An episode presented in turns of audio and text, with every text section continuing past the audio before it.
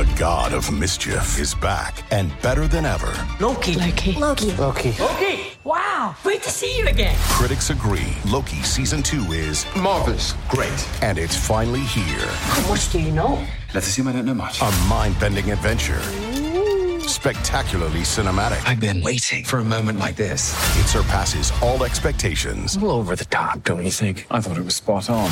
Loki season two now streaming only on Disney Plus.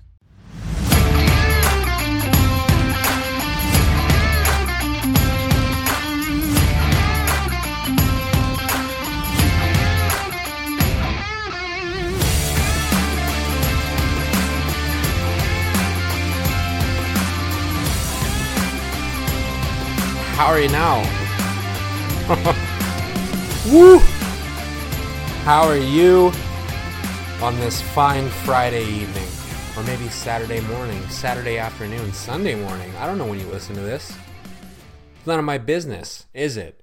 But what is my business is the fact that your Montreal Canadiens defeat the Philadelphia Flyers by a score of 5 to 2 on a lovely Friday night. Hello and welcome to episode 58 of the Bottom 6 Minutes podcast. I'm Matt Drake and um, I'm feeling pretty good about that one. And I'm going to tell you why. Tank Nation, I understand why that result might upset you a little bit. Um, I'm with you. Honestly, I, I was looking at the standings before the game, and I'm like, ah, you know, if they lose this one, they push Philly a little bit further into the into the forefront, and you know, keep themselves down a little bit. Give give give Vancouver a little bit more uh, leeway to maybe catch up uh, and get ahead of them. But have you ever been to a game in Philly? That's my question for Tank Nation. Have you ever been to a Montreal Canadiens game as a Montreal Canadiens fan in Philly? I have. And I can tell you from experience, three times I've been there, and it sucks. They are almost inarguably the most inhospitable group of fans that I've ever had to deal with. I went to a game there one time where I was berated with anti Semitic rhetoric, and I'm not Jewish. So this was just, it was in their blood. They just, they wanted to give it to somebody for that, and they picked me uh, because I had a Habs jersey on. So go figure. Uh, yeah, that group of fans is one that I never want to see win a game. And uh, Tank Nation, if uh, you ever want to understand what it's like, I would implore you, you know, buy yourself a ticket, go down to Philly, go see a game when the Habs are playing there next time, and find out for yourselves why you don't want that group of fans to ever have anything nice. I was happy when they lost the Super Bowl, honestly. Uh, I'll say this at the risk of potentially some Philly fans uh, or Eagles fans rather who listen to this podcast and say, well, you know what, fuck this guy forever because he doesn't like the Eagles. Fuck the Eagles. Fuck the Flyers. Uh, fuck the Phillies. Fuck all of your sports teams forever. Um, I don't want to hear anything from you. I don't want you guys to have anything nice, and uh, that's that. Now, now that I've gotten over my little Philly rant that's already lasted almost three minutes worth of time in this podcast, let's get to the game. How did the Montreal Canadiens managed to bully the Broad Street Bullies in their own building? Well, it started relatively early in that game. The Habs came out looking pretty good from the initial puck drop. Um, not close for the first half of the period. The first half of that first period was all Habs. Uh, Carter Hart, honestly, was the glue that kept the Flyers from falling off of a cliff. Uh, that doesn't even make any sense as an analogy, but I'm going to leave it in here anyways. I'm not going to edit it out. Um, Carter Hart was the reason that they were not down big early in that game. The Habs even got a power play, and the power play has been a bit of an issue for the Habs, but they were peppering Carter Hart, and he was making all the saves that he needed to make. It was really a great early performance from Carter Hart in that period. Um, he's stopping everything, but late in the period, a bad change by the Flyers. You know, you make a bad change in hockey, you're changing on the fly, things happen real quickly, everything is, you know, snap of the finger. And guess what? Mike Hoffman sauces one into the middle to a streaking David Savard, of all people, decides to jump into the rush. And he gets a break on Carter Hart, goes to the forehand, puts it through, no problem. One nothing for the Montreal Canadiens. Trade me right fucking now. And then dying seconds of the first period, Michael Pezzetta goes into the corner, digs a puck out. As he's falling, he throws it out front, and guess who's there? Chris Tierney, fresh off of waivers, puts it in and makes it 2 0 for the Montreal Canadiens. That's your score at the end of 20. Habs looking pretty damn good. Flyers start to fight back a little bit in the early second period. They're getting some chances, but Jake Allen, for his part, doing his best job to kind of mimic what Carter Hart was doing in the early first period. And then a little over five minutes in, the Habs get a power play. Now, they had a power play in the first period as well. Um, and again, they got some good shots, good opportunities, but Carter Hart was stopping everything. But this time, it works. Nick Suzuki working down low, right near the bottom of the circle. He puts a gorgeous pass out front.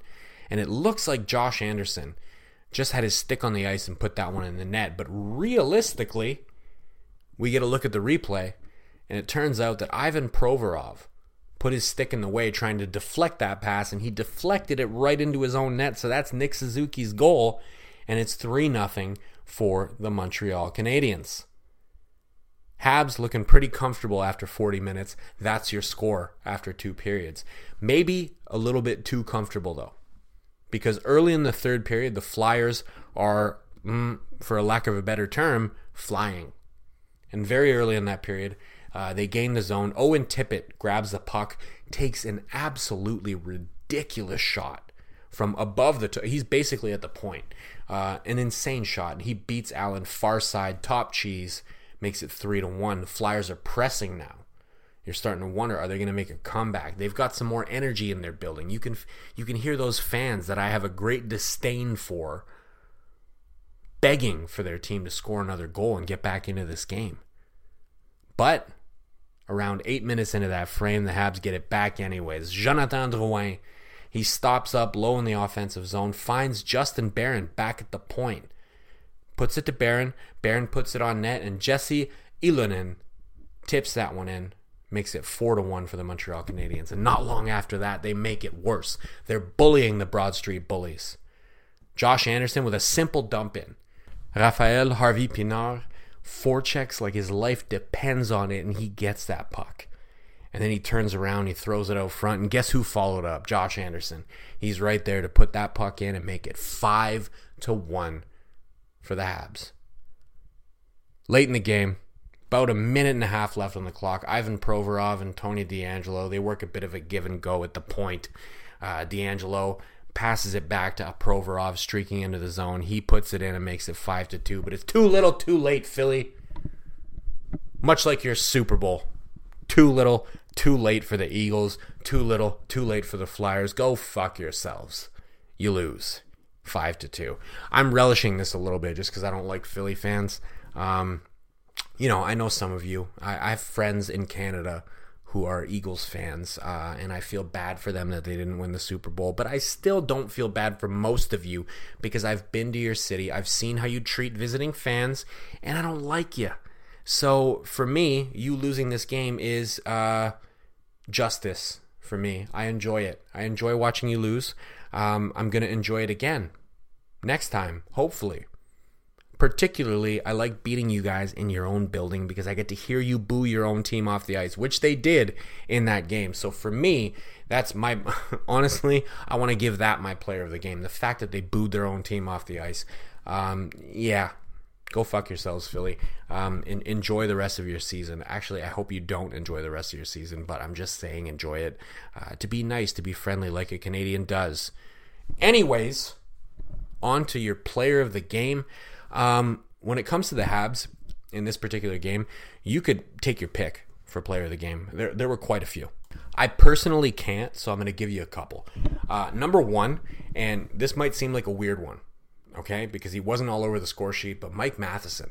Um, Mike Matheson was all over the place in that game. He was fantastic. He had a back check in the second period where they were in the offensive zone and they had a bit of a broken play, like they were trying to kind of play around up near, not not near the point, well, pretty close to the point, anyways.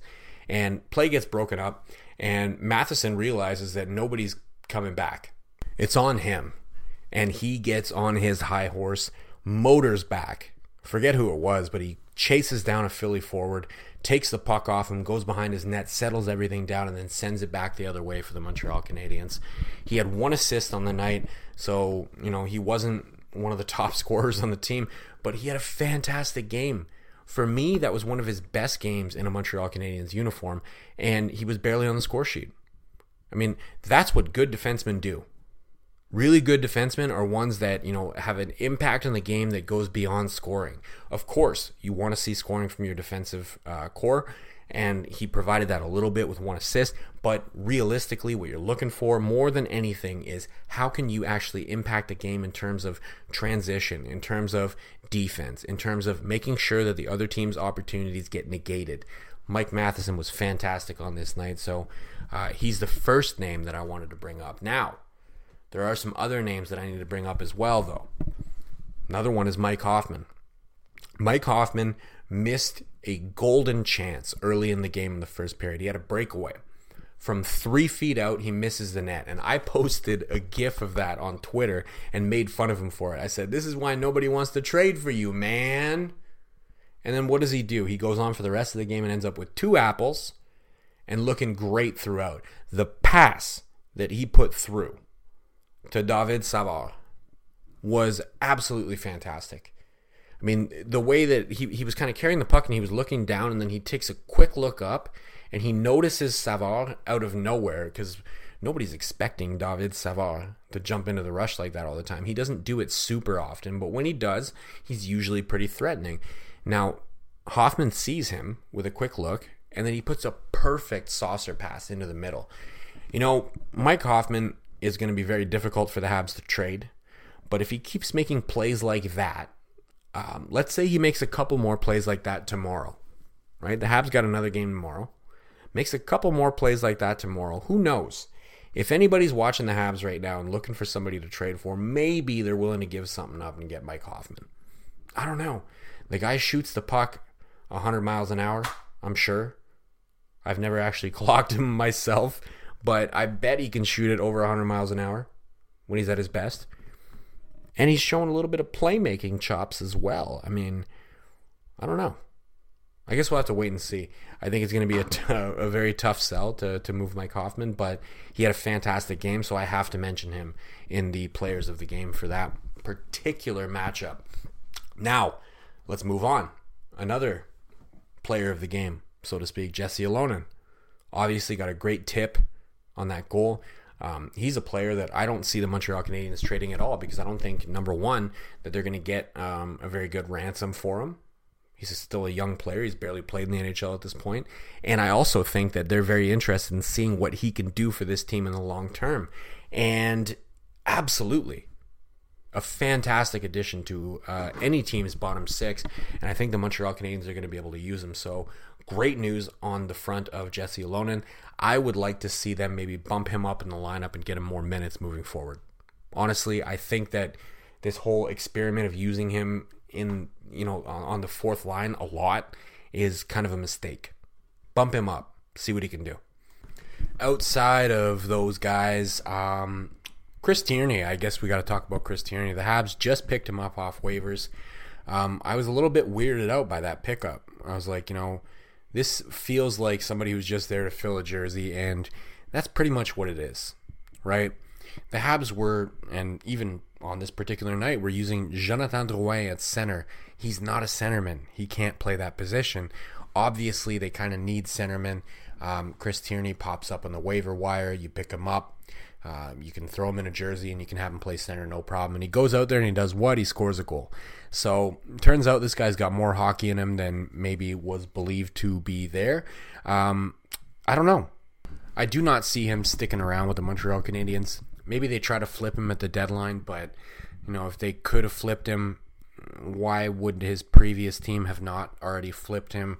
Eh, I think it's going to be tough. But um, he had a good first game in the in the Habs uniform, so you got to give him that one. He's always going to have that. Um, who else?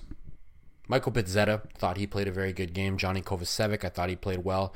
Rafael Harvey Pinard again played very well. Super impressed with him. Justin Barron played well. Jake Allen played well in net. Really, there's no complaints on the Montreal roster in that game.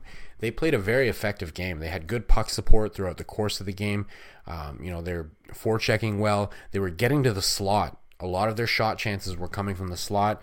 They weren't relying on point shots like they do very often. Like you see the Habs, you know, when they're really struggling. Their their number one game is to get into the zone, get it in deep, throw it back to the point, put it on net, and then regroup and go try to get back and defend the rush that's going to be coming against you. Um, in this game, that wasn't the case. They were really they were able to set up in the offensive zone. Um, they were able to kind of look for their opportunities, and they were getting to the slot, which is key right? You get to that home plate area in front of the net. That's where your high danger chances come from. That's where goaltenders have a tough time handling the shots. And when you have lateral movement, which was key to the Montreal Canadiens in that particular game, uh, it's very difficult for them to make those stops. You know, Carter Hart was extremely good in the early goings of the first period. And then the Habs, you know, when they really bore down and they started getting that forecheck going and they started getting pucks across and then getting pucks into the slot, ugh, Carter Hart, all of a sudden, he can't make any saves. I got to tell you, um, that's an enjoyable game for me. Number one, because I don't like Philly, I don't like their fans, and uh, I think from a hockey fan perspective in general, you got to look at that game and say, well, the Habs played a sound technical hockey game. As much as you may want them to lose right now, again, I'm talking to you, Tank Nation. As much as you may want them to lose, when they play a good game like that, you got to kind of hand it to them and say, well, you played a good one. Maybe next time, maybe maybe your next game you might be able to lose. And we'll see, right? Because we don't have to wait very long. They are right back in action tomorrow against the Ottawa Senators. Uh, that one's going to be at home. So they're coming back to Montreal. So they got some travel, and then they got to play against the Senators, who are, eh, I think you could argue, a better team on paper for sure at this point. Um, so it might not go well for them. I guess we'll find out. But at the end of the day, the tank doesn't necessarily stop because they lost or because they beat the Flyers, rather. I'm thinking lost because they lost technically in terms of tanking, but they did win on the score sheet. Um, the Flyers are actually still ahead of the Habs in the standings despite that game. So, again, talking to you, Tank Nation, not that big of a deal that they beat the Flyers once, right? This game is not going to make or break the race for the bottom as it was.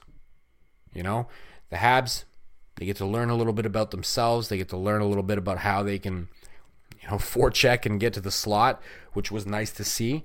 And they get to beat the Flyers, who have a fan base that kind of deserves to see more losses, in my opinion. my opinion is all that matters. Uh, no, but yeah. But, anyways, maybe if I write a movie about a hockey career that I personally had that doesn't actually exist in the NHL, where I won several Stanley Cups for the city of Philadelphia, they would build a statue for me because we know that Philadelphia likes to build statues for sports heroes that don't actually exist but only exist in movies. Ha! I'm going to cut it off there. I feel like that's the best joke I could have possibly made to end this. to end this podcast. Uh, we're running what? About 18 minutes. So c'est une soirée énorme pour les employés de soutien. Uh, we're on Spotify, we're on Google Play, we're on Apple. I'm on Twitter at DrakeMT. Drop me a follow. I'd appreciate it very much. I'm also on Substack, mattdrake.substack.com. Uh, you can follow me on there for any updates. Um, Eyes on the prize.